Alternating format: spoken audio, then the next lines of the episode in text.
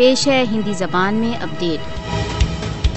مودی شاسن بھارت دوارا اوید روپ سے کے جموں کشمیر میں مانو ادھیکاروں کے پرتیک سدھانت کا ڈھٹائی کے ساتھ النگن کر رہا ہے۔ بھارتی سشستر بل کشمیریوں کے مدھ ویاپت کرنے کے لیے پرتی دن پارشوک آپریشن کر رہے ہیں۔ بھارت دوارا اوید روپ سے کے جموں کشمیر میں بھارتی سشستر بلوں دوارا بڑی ڈھٹائی کے ساتھ بہت ویوستھت روپ سے مانو ادھیکار النگن کیے جا رہے ہیں۔ بھارتی بلوں کے مانو ادھیکار النگنوں کی کارروائیوں میں پانچ اگست دو ہزار انیس کے پشچات سے ویاپک وردھی دیکھ پڑ رہی ہے۔ بھارت دوارا اویل سے ادھک جموں کشمیر کی جنتا کو اپنے مول ادھیکار سوئم نرنے کے ادھیکاروں کی مانگ کے لیے دنڈت کیا جا رہا ہے۔ وبھن راشٹر سنگھ رپورٹوں نے پشٹی کی ہے کہ بھارت بھارت دوارا اویدھ روپ سے ادھکت جموں کشمیر میں بھیشن مانو ادھیکار النگھن کر رہا ہے۔ مودی شاسن نے کشمیری جنتا پر بھے کا آتنک ویاپت کیا ہوا ہے۔ بھارت دوارا اویدھ روپ سے ادھک جموں کشمیر میں مانو ادھیکار النگھن پرتکش روپ سے دشکوں پرانے ارن